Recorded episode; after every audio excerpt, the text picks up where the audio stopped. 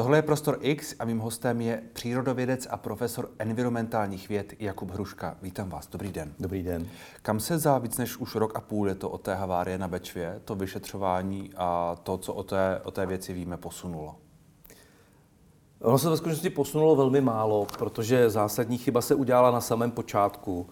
A to, že tenkrát inspekce životního prostředí spolu s vodoprávními úřady a prostě se všemi těmi, kdo se na tom vyšetřování v vozovkách podíleli, prostě neodebrali eh, ty vtoky do Bečvy, ty kanály, kterýma tam to znečištění muselo přitéct. Hmm. Máme vzorky jenom z té řeky, nemáme zjištěno, odkud ty chemikálie vytekly. Tím pádem jako Eh, nalezení vyníka v dnešní době je v zásadě iluzorní věc a hmm. vlastně celé to vyšetřování, anebo vůbec celá ta mediální přestřelka okolo té Bečvy se vlastně posunula do té situace, že my, třeba jako přírodovědci, který se tím zabýváme, vlastně dokazujeme, že to nebyla firma Energoaqua. Protože to prostě není možný, tak jak to policie a znalci popsali, že se to stalo, to prostě není možný, tak se to stát nemohlo. Hmm. A jak se to opravdu stalo, už dneska vůbec nikdo neřeší. Hmm. Vy, jste, vy jste se podílel na tom zkoumání nějakém, na, ně, dělal jste tam nějaké pokusy. Ano. Co se tam tedy opravdu stalo? No to je právě to, co nevíme. To, a, a, jo? Ale tuši, tušíme nebo e, tušíme, vůbec nevíme nebo tušíme. Nic? Je, je zjevné, že ty toxíny se musely do řeky dostat mnohem blíž místa, kde ty ryby začaly hynout. Hmm. Ne tři a půl kilometru proti proudu a že by pak jako nějak nenápadně se plazili tři a půl kilometru u jednoho břehu, neotrávili žádnou rybu, pak se rozptýlili do celého řeku a otrávili řeku až do Přerova. To prostě tak nemohlo být. To znamená, že ten zdroj té otravy je mnohem blíž místu, kde ty ryby začaly hynout. Hmm. A tady ta, ani bych tomu říkal hypotéza, ale tady ta domněnka, tady ta konstrukce, konstrukce, to je to správné slovo, že e, z firmy Energoaqua v Rožnově vytekl kyanid, který 4 km tekl kanálem, pak 3,5 km řekou, než začal ty ryby trávit, ta prostě jako, ta, ta není fyzicky možná. Hmm. A jak se to vysvětlujete, že Eh, ty úřady, které tedy to vyšetřovaly, došly právě k, té, k tomuto závěru? Eh, já si to vysvětluju do jisté míry nějakým, nějakou obavou z toho pátrat eh, okolo Dezy. Když to řeknu úplně jednoduše a natvrdo, tak si myslím, že prostě z důvodu nějaké třeba autocenzury, hmm. protože Deza patří že jo, do holdingu do holdingu Agrofert, že tam došlo k nějaký prostě autocenzuře při tom vyšetřování. Hmm. A podle vás, uh, ono se o Deze mluví hodně, ono se o ní mluví od no. začátku, takže uh, je nejpravděpodobnější, že to byla právě, že to odešlo právě z, z chemičky Deze? Žádný důkaz o tom nemáme. Žádný přímý důkaz o tom nemáme, hmm. právě protože žádné vzorky nebyly nabrány, ale jako, víte, jak se to říká, jo? vypadá to jako kachna, lítá, letí to jako kachna, dáká to jako kachna, tak co by to tak jako mohlo být? No jasně, ale na druhou stranu jsme v nějakém jako právním prostředí, Přesně tak, kde... proto říkám, že to nikdy nebude prokázáno. Hmm, hmm, hmm. Záměrně. Tak jak už jsem řekl. To, že na začátku nebyly odebrány ty vzorky. Že po začátku, ano, na začátku to, prostě chybí ty primární Tomu rozumím, vzorky. a to bylo, a to bylo opomenutí, nebo náhoda, nebo no to, záměr. To můžeme, to, o tom můžeme jenom spekulovat, jako jo, prostě hmm. se to nestalo. Když uh, redakce deníku Referendum přinesla usnesení Vsetínského soudu, kde mimo, mimo jiné soudkyně žalobci, policii a znalcům vyčítá, že domělého vyníka obžalovali bez skutečných důkazů. Hmm. To je tedy podle vás, podle je, vás pravda. A když to, tam pak to tak. ještě uh, právě deník Referendum nějakým způsobem interpretuje to usnesení a říká, že vyšetřování bylo vedeno hrubě předpojatým způsobem. Tak tomu by, to si taky myslíte? Mm, taky si to myslím, protože to zadání toho znaleckého posudku přímo mm. znělo, když to budu parafrázovat, jako dokažte, že to byla energoakva. Mm-hmm. Nebylo zadáno tak, vyšetřete, odkud vytekly toxiny do Bečvy. Mm-hmm. Čili opravdu to zadání toho posudku tak znělo. Ovlivnil to někdo? Nebo, nebo to bylo spíš, jakoby, jak jste říkal, autocenzurní? To si netroufám opravdu o tom spekulovat. Jako, to prostě těžko říct. Ten hmm. posudek zadávala policie. Jak je na tom vlastně teď ta Bečva? No, Bečva je na tom relativně dobře, protože hmm. naštěstí eh, takovýhle typ otravy jako odezní velmi rychle. Ten odezní v podstatě v řádu dní. Jo. Špatný samozřejmě je, že, ta, že tam jako došlo k totální otravě té rybí obsádky. Jo. A ty ryby se eh, například můžou velmi obtížně vrátit sami, protože Bečva eh, není žádná přírodní řeka, je to prostě v podstatě skanalizovaný tok. Který má prostě spoustu jezů, které jsou do dneška pro ty ryby nepřekonatelné. Čili e, tam došlo k, samozřejmě k tomu, že se tam ryby začaly i hned vysazovat a ta Bečva se spamatuje. Jo? O tom jako není sporu. Určitě jako už v loni, když jsme tam dělali v létě ten pokus, tak eh, prostě bylo vidět, že tam prostě jsou mraky potěru, tam jsme prostě rozháněli prostě statisícové mraky potěru, čili ta řeka opravdu se zpamatuje. Jde o to, aby prostě se to nestalo někdy hmm. znova. No, to je, to je další logická otázka. To se asi klidně může stát. A je otázka, jestli budou nastavené lépe uh, systémy a další věci, aby se už tentokrát tedy odebrali ty vzorky. Ano, přesně tak, jo, protože uh, jako já si myslím, že v úvozovkách vyšetřování havárie Bečvy je ukázka selhání státu v přímém přenosu. Mm-hmm. Jo. Protože máme vodoprávní úřady, inspekci životního prostředí, hasiče, státní podniky povodí. Prostě okolo té řeky se jako formálně motá neuvěřitelné množství institucí. Nikdo z nich nebyl schopen ve správnou chvíli eh, prostě províst ty správné kroky k vyšetření té havárie. Takhle velká havárie se vyšetřila vždycky.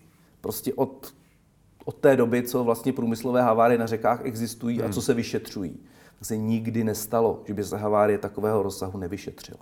Jo. Mimo jiné proto, že se ty viníci často jako přiznali. Hmm. Prostě bylo to neudržitelné, jako jo, prostě oni jako bez řečí přiznali, že to prostě byla havárie z jejich, z jejich firmy. Tady se to nestalo. Tady jako panovalo hrobové ticho. Hmm. Ministr životního prostředí chvíli po té nehodě říkal, že se to vyšetří tehdy snad do 30 dnů, jestli se nepletu. Něco no v řádu hodin snad dokonce něco, říkal. Možná, že dokonce v řádu hodin říkal. No, v řádu desítek hodin. Uh, desítek hodin, ano, máte pravdu. Uh, je tedy jediný důvod, proč se to nestalo, to, že, že nebyly odebrány ty vzorky? No tak ten, ten důvod... Jak, jinak se ptám, jakou roli v tom sehrál právě ministr? Mm, nevím. Prostě uh, ministr v tom sehrál tenkrát roli jako zmatenou v první řadě, protože on neustále jako někam jezdil, vydával nějaká prohlášení, s někým se setkával, ale jako, eh, aby prostě řekl, pro boha inspekce okamžitě běž a naber ty vzorky. Ministr je vzděláním hydrogeolog. Ministr ví, co se tam, jako, co by se v podstatě mělo dělat. Jo? On nebyl úředník. Bavíme se o Richardu Brabcovi, který se teď Brabcovi, ano, není ministrem, teď jo. je poslancem. Je poslancem, ano, jen poslancem. A uh, on prostě jako, já si myslím, že on dobře věděl, co by se mělo udělat i sám o sobě. Hmm. Jako, nestalo se nic.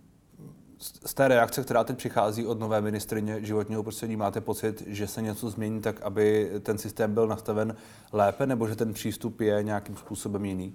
No, já jsem trochu zklamaný z přístupu, jako musím říct, nové paní ministrině, protože eh, se k tomu staví tak jako, já bych řekl, zdrženlivě. Jo? Je už hmm. to stará kauza, že jo? Vlastně jí se to netýká přímo. Jo? Eh, v tuto chvíli je připravena novela vodního zákona, hmm. která by měla vyjasnit ty kompetence v rámci teda jako šetření těch havárií. Ale bohužel je to stejná verze, kterou připravil ministr Brabec. A ta, ta říká pouze to, že zatímco v té minulé v tom minulém znění zákona to bylo tak, že ošetření takové havárie se musí dohodnout od vodoprávní úřad s inspekcí životního prostředí, kdo to bude šetřit. Tak dneska je to, ta novela spočívá v tom, že už to bude jenom vodoprávní úřad. Mm-hmm. Že už ta inspekce jako v tom vlastně nebude hrát žádnou roli eh, mimo té, kdyby jako byla požádána a zrovna jako se jí chtělo nebo měla kapacity. Jo. A to mi přijde jako špatný postup, protože vodoprávní úřad už jako z toho názvu je prostě úřad. Jo, což zvlášť na těch menších obcích je prostě úředník, který sedí na té obci a vydává nějaká správní rozhodnutí. Hmm. A určitě není připraven, když mu někdo zavolá, popadnout odběr, odběrové flašky a běžet vyšetřovat havárii. Jo. Čili by to mělo být jinak? Jak by to mělo? Mělo by to být jinak. Jak by to mělo být správně, to jako bych chtělo ještě nějakou debatu. Já si myslím, že by třeba tuhle tu roli měly převzít státní podniky povodí. Hmm. Protože státní podniky povodí mají laboratoře, mají proškolené lidi na vzorkování, mají prostě všechen ten aparát, který fyzicky může k té řece přehradě potoku kdykoliv přijet eh, v relativně krátké době a všechny ty úkony províst. Jo? Eh, určitě ne vodoprávní úřad. Hmm.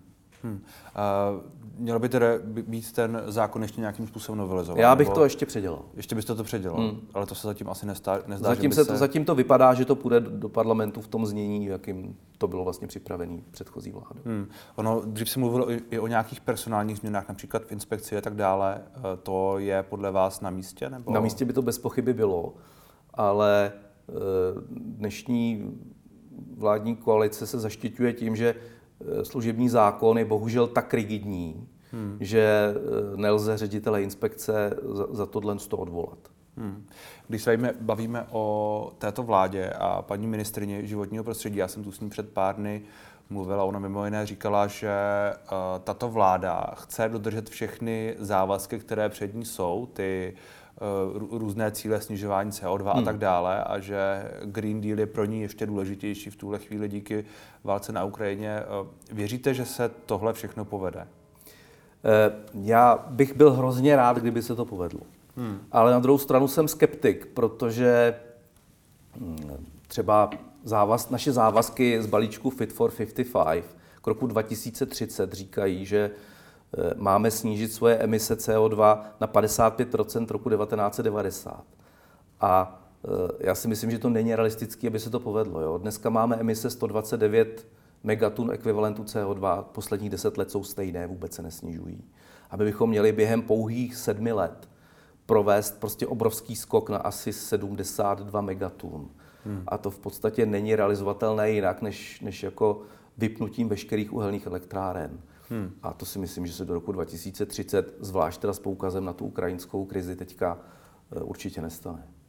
Nebo nedokážu si to prostě realisticky představit, že by se to stalo. Čili si ho nesplníme. Já, já, můj osobní názor je, že ho, že ho splnit nemůžeme hmm. a že jako z tohohle cíle se bude muset nějakým způsobem jako delikátně couvnout.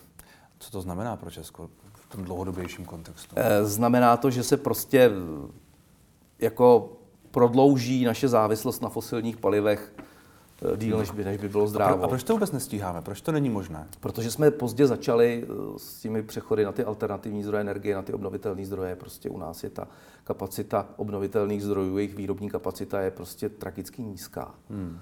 A e, říkám, za těch šest let se to prostě nedá strhnout. Jo. E, mrzí mě to. Prostě. Tak ty argumenty ale vždycky zazní, málo tu fouká, hydroelektrárny tu nikdy, nikdy extra, extra výkonné nebudou. OZE se pomalu, teda ty uh, fotovoltaické elektrárny se pomalu budují, ale byly tu ty, ty kauzy s, s těmi solárními barony a tak dále, kde všude je chcete stavět. Jo, je to tak. Eh, I když teda zrovna ta kapacita fotovoltaiky, ta hypotetická nebo ta, hmm.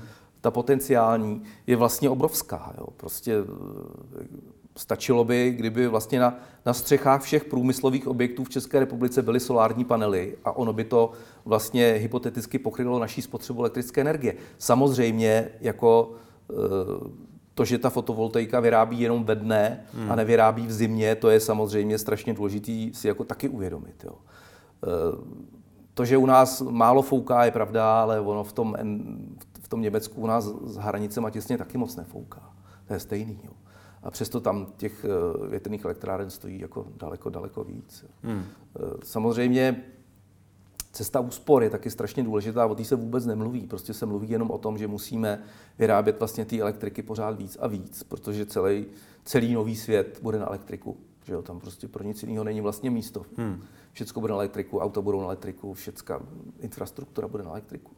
Čili eh, samozřejmě dobudování jaderné elektrárny u nás jako další má samozřejmě velký smysl jako toho základního zdroje, který bude jako... A to je otázka 30 let. Patro, ale to, to v současné situaci je strašně, strašně dlouhá doba. S tím, že eh, do jisté míry ta jaderná energetika, my jsme stejně taky závislí jako potom na tom, na nějakých cizích zdrojích, protože u nás se už v současné době uran žádný netěží. Hmm. Jo, čili my stejně budeme muset kupovat to palivo někde v zahraničí. Jo, čili jako strategicky, dejme tomu, když mluvíme v kontextu třeba války na Ukrajině, vlastně ani ta jaderná energetika není úplně jako sichr, že to bude všechno dobře fungovat. Což my, my při nejmenší můžeme kupovat to palivo uh, třeba z Francie. Můžeme ho kupovat ze spousty míst, samozřejmě. Můžeme ho kupovat z Francie, můžeme ho kupovat z Ázie, můžeme ho kupovat z Ameriky. Z Ameriky. Ano. Jo, nemusíme samozřejmě kupovat jenom z Ruska, odkud ho kupujeme dnes, ale hm, Prostě není to zdroj, který máme jako tady u nás doma, jo? čili vždycky budeme trošku závislí. Hmm.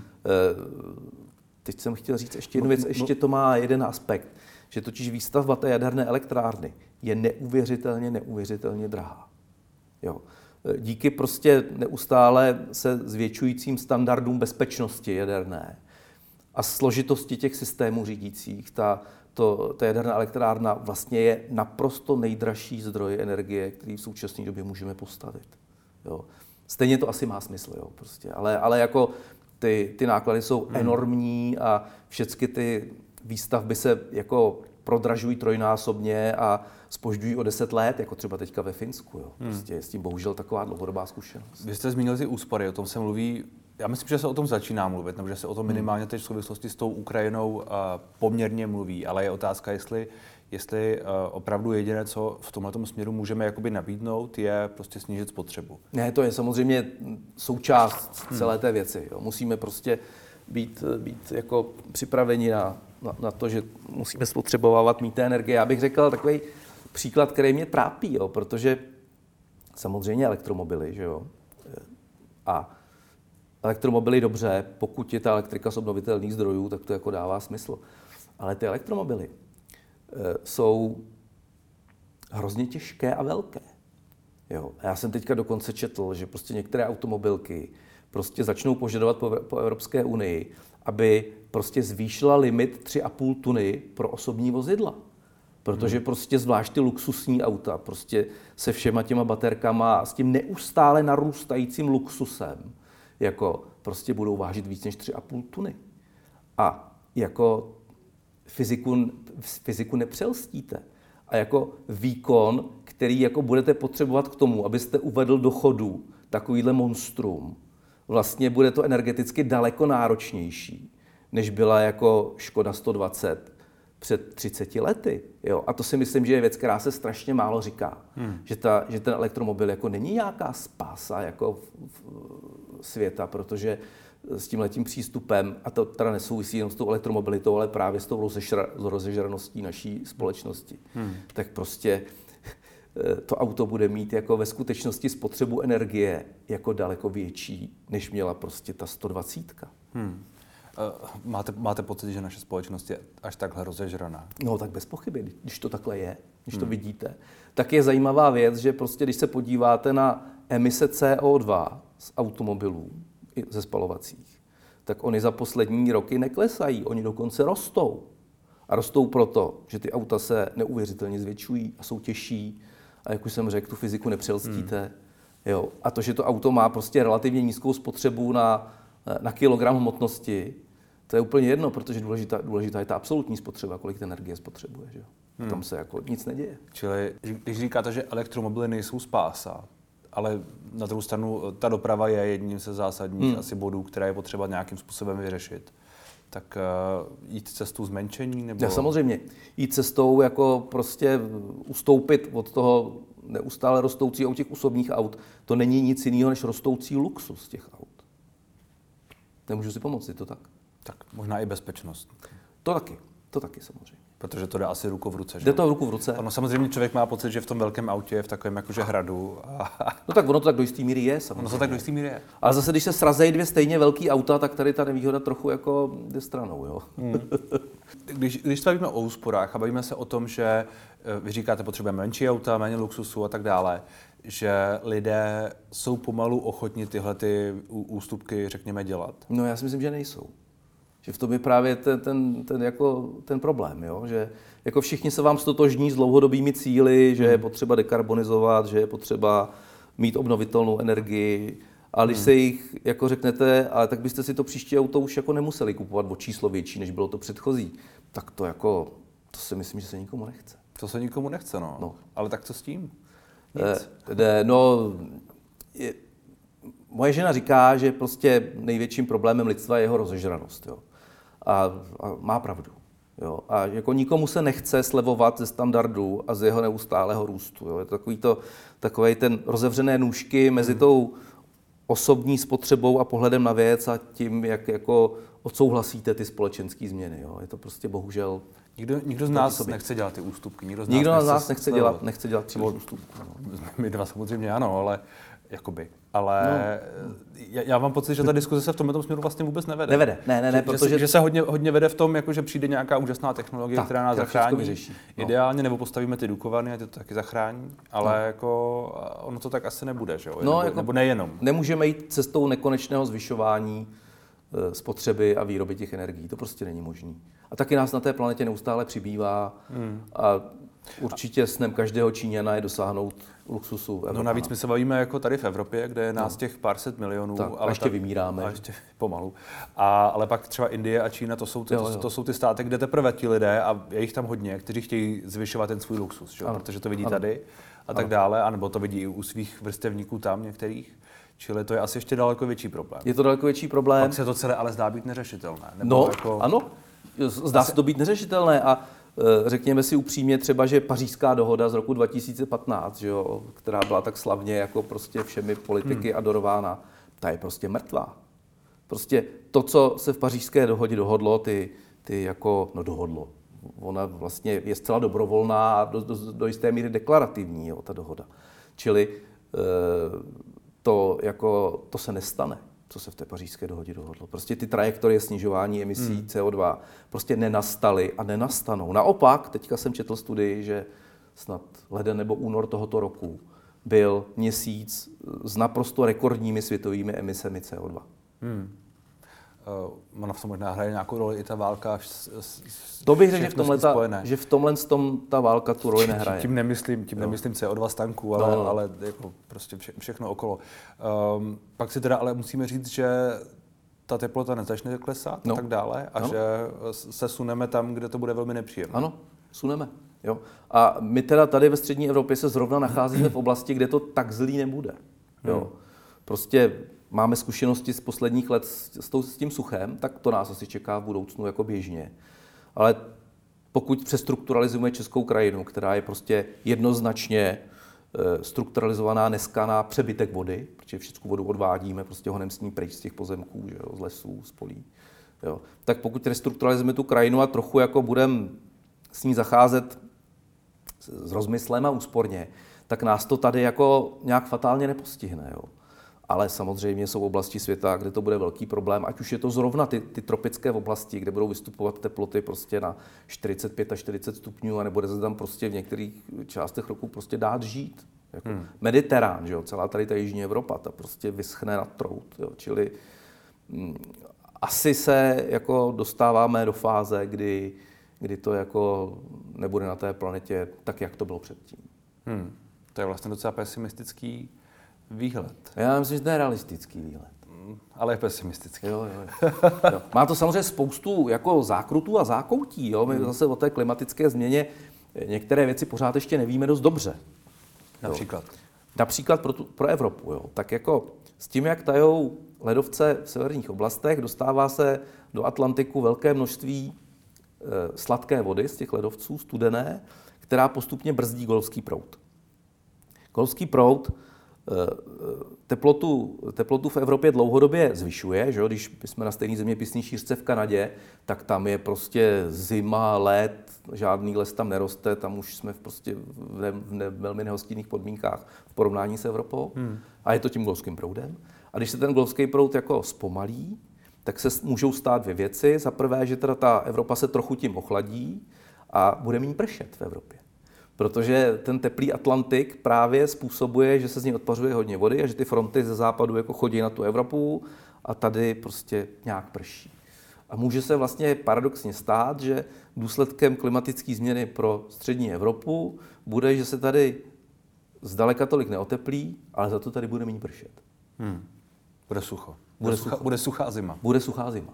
Jo? Hmm. Nestane se to za 10 let, ale za 100 let se to klidně stát může. Hmm. Jo? Je to fakt, jako ten systém je tak složitý a e, ne, ne, že by nebyl proskoumaný, on do jistý míry proskoumaný je, ale je těch věcí tolik dohromady, že to prostě říct, jak se konkrétně něco stane na nějakém území velikosti střední Evropy, je strašně obtížný. Hmm. Čili zeptat se vás například, jak to tu bude vypadat za 30 let, za 40 let, pokud se nic nezmění. Tak, to, to je příliš krátká doba. No tak to si myslím, že se naopak trošku predikovat dá. Hmm. Budeme tady mít eh, zřejmě epizody velkého sucha, jako jsme ji měli před těma třema, čtyřmi lety, které se ovšem budou střídat s nějakým takovým tím v úzovkách normálním počasím, to znamená, že pršet bude relativně jako dřív, což bylo třeba v loni a, v loni a předloni, to pršelo docela jako normálně. A e, že teda budeme konfrontovaní s těma, hlavně s těma epizodama toho sucha a současně budeme konfrontovaní pravděpodobně i s nějakýma občas velkýma povodněma že to, že to klima se jako extremizuje. Hmm. Ono se nezmění dramaticky, ale extremizuje se. Hmm. Ono se o tom mluví už hodně, na druhou stranu moc velké povodně a podobné věci jsme tu jakoby neviděli už docela dlouho. Ne? No tak jako ono to není tak dávno. 2000, 1997, 2002, 2002 2013 byly takový hmm. ty lokální jako velký povodně v Čechách, že jo. To je z hlediska existence planety v jednu vteřinu. Hmm. A letos uh, bude suché léto? Těžko říct. Těžko říct. Těžko říct. Teď pršelo o víkendu, takže... No dobře, ale pršelo trošku. Jo, ne, vůbec. To se, to se vůbec nedá. Jak bude za 14 dní, se eh, prostě nedá, nedá předpovědět. Dají se, jako, eh, dají se predikovat nějaký dlouhodobý trendy, hmm. ale jak bude za měsíc, to nepředpovíme. Hmm. Když, eh, když jsme se bavili o, o této vládě, tak to, co dělá v souvislosti se zemědělstvím hmm. a to, jak se snaží změnit eh, pomáhání nebo dotování těch eh, menších zemědělců spíš, dávat jim víc peněz, dávat méně peněz těm velkým, je podle vás správná cesta? Jo, je to podle mě naprosto správná cesta a já jsem rád, že to vláda dělá. Protože z mnoha důvodů, jako jo, menší zemědělci mají vždycky větší vztah k tomu místu, kde, kde jako působí. Jo. Myslím si, že by tady ta změna té politiky mohla taky pomoct tomu, že se prostě do zemědělství vrátí lidé, kteří jsou skutečnými majiteli té půdy, jo? protože dneska je to hřiště jako tak rozparcelovaný, že ty velké firmy to prostě jako velmi dobře ovládají ten systém, mají dost peněz proti těm malým a vlastně do toho systému vstoupit dneska je strašně těžký. Hmm. Jo? Ta půda je pronajatá, ty nájemní smlouvy jsou často jako velmi jako k těm majitelům jako nepřátelské. Například je běžná smlouva, že máte výpovědní lhůtu 10 let. Jo? A z právnického hlediska to není považováno za nemravnou smlouvu. Když jste podepsal prostě, že když někomu vypovíte smlouvu k 1. 1. 2023, tak tu půdu dostanete zpátky 1. 1. 2033. Jo? To hmm. samozřejmě jsou horizonty, v kterých se jako nedá realisticky plánovat. Jako jo. A, e, a to, že by ty lidi se mohli dostat k té půdě vlastní dřív, snad by tohle to mohlo stimulovat, že se ten systém jako trochu změní. Hmm. Eh, to je jedna věc, jo. ale tady ta redistributivní platba, která by dala jako víc peněz těm, těm menším farmám a podnikům.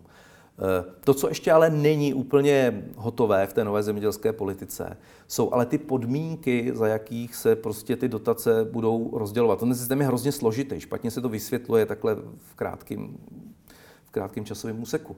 Ale eh, jedna věc je, jako, kolik peněz dostanete na ten hektar, a druhá věc je, co na tom poli ale vlastně eh, můžete a nemůžete dělat. Jo? Ať se to týká velikosti těch, těch lánů, protože to víme, že je hrozný problém, ty veliký lány dneska.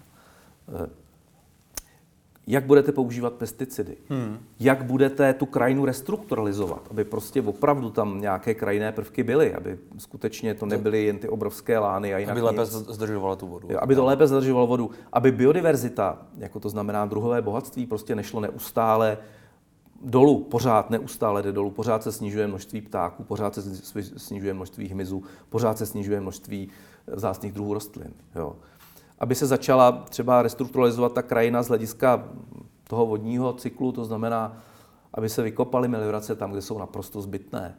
Hmm. Aby se třeba nějakým rozsáhlejším způsobem revitalizovaly vodní toky. Protože jako naše vodní toky jsou z 90% skanalizované prostě do těch betonových koryt. A dneska už zmiňované státní podniky povodí vlastně v tom pokračují. Jo? Oni prostě, když se někde nějaký meandr prolomí do louky, tak oni přijedou s bagrama a okamžitě tu řeku vrátí zpátky do toho původního koryta, protože prostě říkají, že jejich úkolem je prostě udržovat to ve stavu, v jakém to je. Jo? Hmm. A to mi přijde jako úplně jako padlé na hlavu z hlediska Čili tyhle věci, které zmiňujete, by se všechny měly nějakým způsobem změnit? Hmm, měly, měly by se změnit. Jako. A tady vidíte tendenci k tomu, že by se to mohlo udělat? Jako vidím tady větší snahu, než to bylo dřív. Ale pořád si myslím, že jsme ten problém jako ještě nenahlídli jako, jako opravdu, jo? že to fakt hmm. je potřeba. Třeba o těch pesticidech, já vím, že vy o tom mluvíte dlouhodobě, hmm. o tom, co všechno se dostává do půdy, jaký jakoby koktejl eh, těch, těch jednotlivých přípravků tam často bývá, ale já nemám pocit, že tohle je něco, co by někdo jako zmiňoval nebo otvíral. No právě, tady okolo toho se našlapuje a, velmi potichu. A teď myslím spíš politiků, protože no, je no. pravda, že lidé jak, jako, jako vy, když byste taky člen TOP 09, tak Jsem, stále ano, se ano. nepletu, čili jako to, ale je otázka, jestli vás někdo poslouchá. No moc ne, protože to samozřejmě jako ten agrobiznis dneska to bez těch pesticidů neumí. Hmm. Oni si tím strašně usnadňují práci, jo, protože, protože eh, postříkat ta pole pesticidy je jako daleko jednodušší, než třeba ta pole plít, jako, že jo, dřív se pole normálně plela, jo, no se dneska vůbec nedělá. Jo. Protože je to mechanicky náročný, potřebujete na to lidi, potřebujete na to stroje. Jo. Když to prostě xkrát za rok prostě postříkáte příslušným koktejlem pesticidů, tak on je to jako vlastně všechno v pořádku. Máte úžasnou úrodu. Jo, ta intenzita toho zemědělství jako nikdy nebyla tak vysoká, jako je dneska. Úrody, teda výnosy, hektarové výnosy, jsou obrovské, jsou prostě třeba dvojnásobné u některých plodin, než byly za toho zlo, zlořečeného komunismu. Hmm. Jo, protože prostě ta technologie šla tak strašně dopředu. Ale šla dopředu na úkor prostě krajiny, půdy, vody, ptáků, hmyzu. A to je všechno, co se nám jednoho dne vrátí to se nám prostě vrátí zpátky v nějaký ošklivý formě. Hmm. Ale tady asi ještě nejsme za nějakou hranicí, kde by nebylo cesty zpět. Myslím si, že nejsme za hranicí. Ne. Jo? Když tak jsme za hranicí, co se týče erozí na některých pozemcích, jako exponovaných třeba na Jižní Moravě. Jo? Nebo i tady v Polabí. Ale jako celkově jsem optimista, že nejsme za tou hranicí ještě. Že když to spravíme, když se prostě k tomu budeme chovat zodpovědně, tak jako ta cesta zpátky tady je a nemusí být ani pomalá. Ale hmm. prostě musíme do toho napřít tu sílu. Hmm, a peníze. A peníze samozřejmě. Je tady ta vůle na tohle obecně? No, ta si myslím, že je pořád ještě slabá. A teď, teď nemyslím jenom, jenom politiky, protože hmm. politici jsou jedna věc, ale druhá věc jsou ty, jsou ty biznesy a všechny ty agropodniky tak. a tak dále, kteří musí, tak. Uh, jejich provoz bude logicky dražší a méně výnosný. Potenciálně. To je samozřejmě otázka. Jo, protože to, že se budete k té půdě chovat eh, jako lépe, neznamená, že proděláte. Jo. Ale tak váš výrobek může být dražší. Pak neproděláte. Váš výrobek může být dražší, ano. ano. Hmm. To, to tak asi je. Jo. I, když, I když samozřejmě oni ty pesticidy jsou taky dost drahý. Zvláště některé z nich vyrábějí v Rusku, takže to, no, je, to je ještě jako další problém, že s tou chemí... Uh... Ten, ten, ten trh je dneska světový a jako hmm. to, co není přímo v tuto chvíli patentováno, a ty, nebo ty patenty nevyprší. Třeba když vypršely patenty, tak prostě pak se některé ty látky, třeba mnohokrát zmiňovaný glyfozát, se dneska vyrábí po celém světě. Hmm. Tak uvidíme, jestli se tady zla... nám, aspoň, aspoň v tomhle ohledu se nám povede něco ještě otočit. Děkuji moc za rozhovor. Já taky. Byť nebyl úplně optimistický v celkovém vyznění. Díky. Díky.